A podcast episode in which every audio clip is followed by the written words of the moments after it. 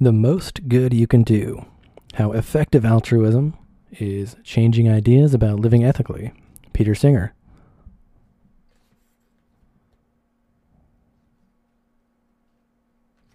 Preface An exciting new movement is emerging effective altruism. Student organizations are forming around it. There are lively discussions on social media pages and websites as well as in the pages of the New York Times and the Washington Post. Effective altruism is based on a very simple idea we should do the most good we can. Obeying the usual rules about not stealing, cheating, hurting, and killing is not enough, or at least not enough for those of us who have the great good fortune to live in material comfort, who can feed, house, and clothe ourselves and our families, and still have money or time to spare. Living a minimally acceptable ethical life involves using a substantial part of our spare resources to make the world a better place. Living a fully ethical life involves doing the most good we can. Although the people most active in the effective altruism movement tend to be millennials, that is, the first generation to have come of age in the new millennium, older philosophers, of whom I am one, have been discussing effective altruism from before it had a name or was a movement. The branch of philosophy known as practical ethics has played an important role in effective altruism's development. And effective altruism, in turn, vindicates the importance of philosophy, showing that it changes, sometimes quite dramatically, the lives of those who take courses in it. Most effective altruists are not saints, but ordinary people like you and me. So, very few effective altruists claim to live a fully ethical life. Most of them are somewhere on the continuum between a minimally acceptable ethical life and a fully ethical life. That doesn't mean they are constantly feeling guilty about not being morally perfect. Effective altruists don't see a lot of point in feeling guilty. They prefer to focus on the good they are doing. Some of them are content to know they are doing something significant to make the world a better place. Many of them like to challenge themselves to do a little better this year than last year. Effective altruism is notable from several perspectives, each of which I will explore in the following pages. First, and most important, is making a difference to the world. Philanthropy is a very large industry. In the United States alone, there are almost 1 million charities receiving a total of approximately 200 billion a year, with an additional 100 billion dollars donated to religious congregations. A small number of the charities are outright frauds, but a much bigger problem is that very few of them are sufficiently transparent to allow donors to judge whether they are really doing good. Most of that $300 billion is given on the basis of emotional responses to images of the people, animals, or forests uh, that the charity is helping. Effective, uh, uh, effective altruism seeks to change that by providing incentives for charities to demonstrate their effectiveness. Already, the movement is directing millions of dollars to charities that are effectively reducing the suffering and death caused by extreme poverty. Second, effective altruism is a way of giving meaning to our own lives and finding fulfillment in what we do. Many effective altruists say that in doing good, they feel good. Effective altruists directly benefit others, but indirectly they often benefit themselves. Third, effective altruism sheds new light on an old philosophical and psychological question.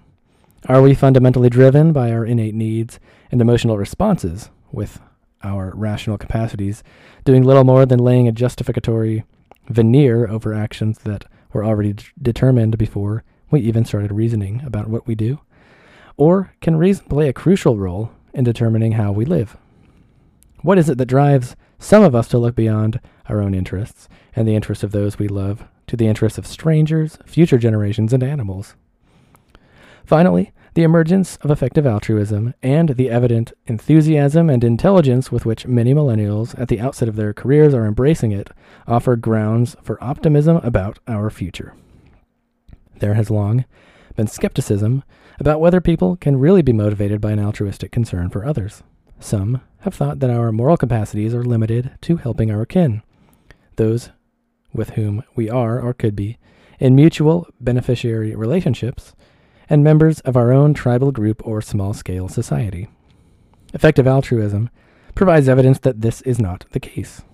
It shows that we can expand our moral horizons, reach decisions based on a broad form of altruism, and employ our reason to assess evidence about the likely consequences of our actions. In this way, it allows us to hope that the coming generation and those that follow it will be able to meet the ethical responsibilities of a new era in which our problems will be global as well as local. All right, continuing. The Most Good You Can Do by Peter Singer.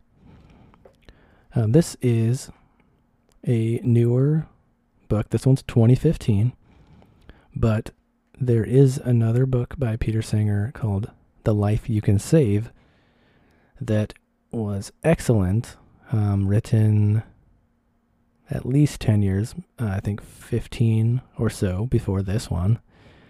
And it was um, that one is free online. There's a full recording on YouTube. The Kindle version or audio, um, yeah, is uh, either free or one dollar.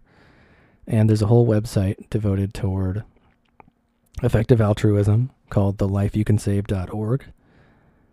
Um, it shows you, has all kinds of cool info on it, um, a bunch of different charities and even gives what those charities can do with how much money. You can show like we're thinking, hmm, what if I donate, you know, ten dollars a month? You can type in ten and pick a charity, and it can say what kind of cool things you can do that can that can go toward like, you know, that can give antibiotics to uh, to twenty people to uh, prevent blindness per month or something like that. It's it's pretty awesome. I suggest you at least check out the website and also that book if you find this interesting. All right, that said, this is chapter uh, part one effective altruism, chapter one. What is effective altruism? I met Matt Wage in 2009 when he took my practical ethics class at Princeton University.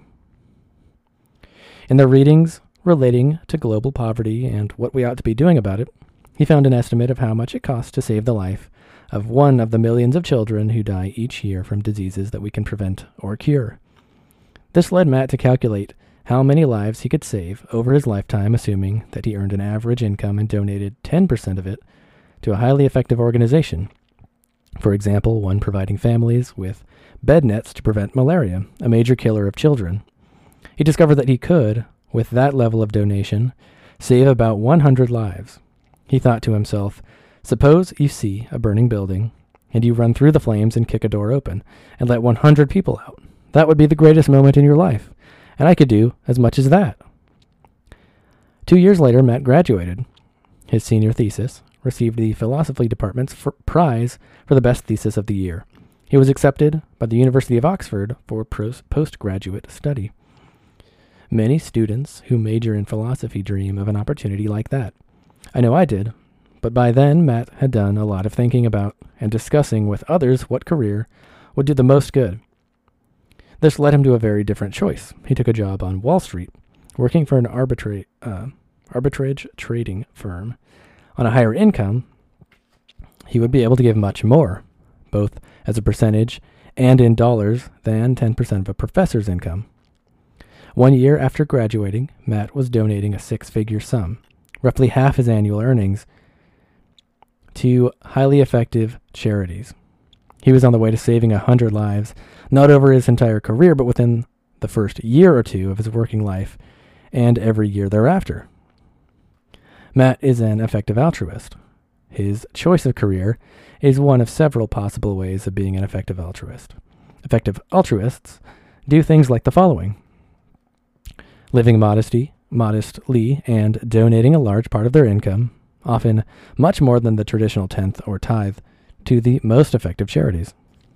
Researching and discussing with others which charities are the most effective, or drawing on research done by other independent evaluators.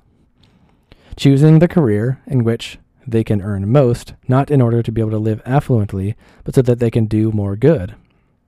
Talking to others in person or online about giving so that the idea of effective altruism will spread. Giving part of their body, blood, bone marrow, or even a kidney to a stranger. In the following chapters, we will meet people who have done these things. What unites all these acts under the banner of effective altruism? The definition now becoming standard is a philosophy and social movement which applies evidence and reason to working out the most effective ways to improve the world. That definition says nothing about the motives or about any sacrifice or cost to the effective altruist. Saying that the movement has altruism as a part of its name, these omissions may seem odd. I don't know if I read that right. Given that the movement has altruism as part of its name, these omissions may seem odd. There we go. Altruism is contrasted with egoism, which is concern only for oneself. But we should not think of effective altruism as requiring self sacrifice, in the sense of something necessarily contrary to one's own interests. If doing the most you can for others means that you are also flourishing, then that is the best possible outcome for everyone. As we shall see in Chapter 9, many effective altruists deny that what they are doing is, all, is a sacrifice. Nevertheless, they are altruists because their overriding concern is to do the most good they can. The fact that they find fulfillment and personal happiness in doing that does not detract from their altruism. Psychologists who study giving behavior have noticed what some people give substantial amounts that some people give substantial amounts to one or two charities, while others give small amounts to many charities. Those who donate to one or two charities seek evidence about what the charity is doing and whether it is really having a positive impact. If the evidence indicates that the charity is, doing, is really helping others, they make a substantial donation.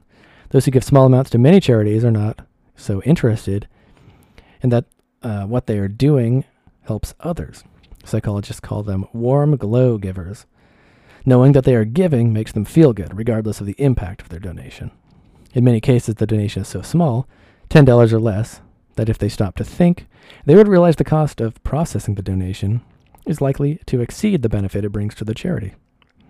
In 2013, as the Christmas giving season approached, 20,000 people gathered in San Francisco to watch five-year-old uh, to watch a five-year-old boy dressed as Bat Kid ride around the city in a Batmobile with an actor dressed as Batman by his side. The pair rescued a damsel in distress and captured the Riddler, for which they received the keys of Gotham City from the mayor, not an actor. He really was the mayor of San Francisco for their role in fighting crime. The boy, Miles Scott, had been through three years of chemotherapy for leukemia, and when asked for his greatest wish, he replied, to be Bat Kid. The Make a Wish Foundation had made his wish come true. Does that give you a warm glow? It gives me one, even though I know there is another side to this feel good story. Make a Wish would not say how much it costs to fulfill Miles' wish, but it did say that the average cost of making a child's wish come true is $7,500. Effective altruists would, like anyone else, feel emotionally drawn toward making the wishes of sick children come true. But they would also know that $7,500 could, by protecting families from malaria, save the lives of at least three children and maybe many more.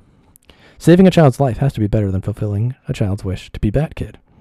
If Miles' parents had been offered that choice, Bat Kid for a day or a complete cure for their son's leukemia, they surely would have chosen the cure. What more than one child's life, when more than one child's life can be saved, the choice is even clearer. Why then do so many people give to make a wish when they could do more uh, good by donating to the Against Malaria Foundation, which is a highly effective provider of bed nets to families in malaria prone regions? The answer lies in part of the emotional pull of knowing that you are helping this child, one whose face you can see on television, rather than the unknown and unknowable children who would have died from malaria if your donation had not provided the nets under which they sleep. It also lies in part in the fact that Make a Wish appeals to Americans, and Miles is an American child. Effective altruists will feel the pull of helping an identifiable child from their own nation, region, or ethnic group, but will then ask themselves if that is the best thing to do. They know that saving a life is better than making a wish come true, and that saving three lives is better than saving one. So they don't give to whatever cause tugs most strongly at their heartstrings. They give to the cause that will do the most good, given the abilities, time, and money they have available. Doing the most good is a vague idea that raises many questions. Here are a few of the more obvious ones and some preliminary answers. What counts as the most good? Effective altruists will not all give the same answer to this question, but they do share some values. They would all agree that a world with less suffering and more happiness in it is, other things being equal, better than one with more suffering and less happiness. Most would say that a world in which people live longer is, other things being equal, better than one in which people live shorter lives. These values explain why helping people in extreme poverty is a popular cause among effective altruists. As we shall see in more detail in Chapter 10, a given sum of money does not uh, does much more to reduce suffering and save lives if we use it to assist people living in extreme poverty in developing countries than it would do if we gave to most other charitable causes.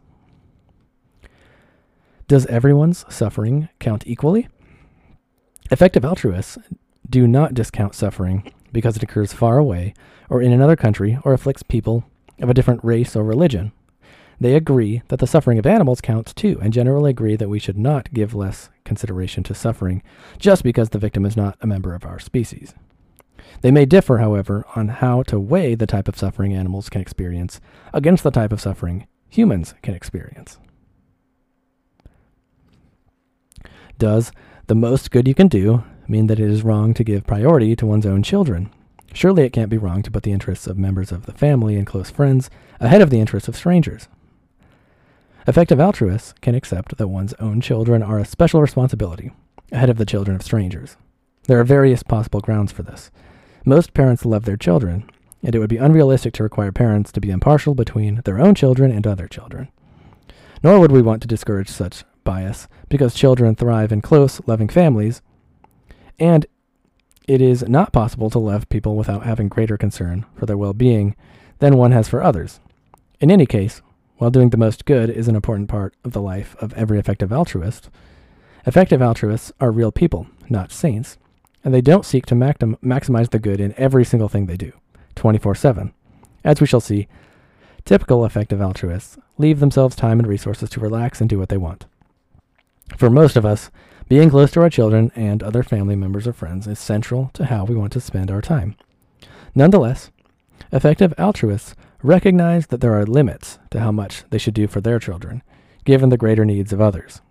Effective altruists do not think their children need all the latest toys or lavish birthday parties, and they reject the widespread assumption that parents should, on their death, leave virtually everything they own to their children rather than give a substantial part of their wealth to those who can benefit much more from it.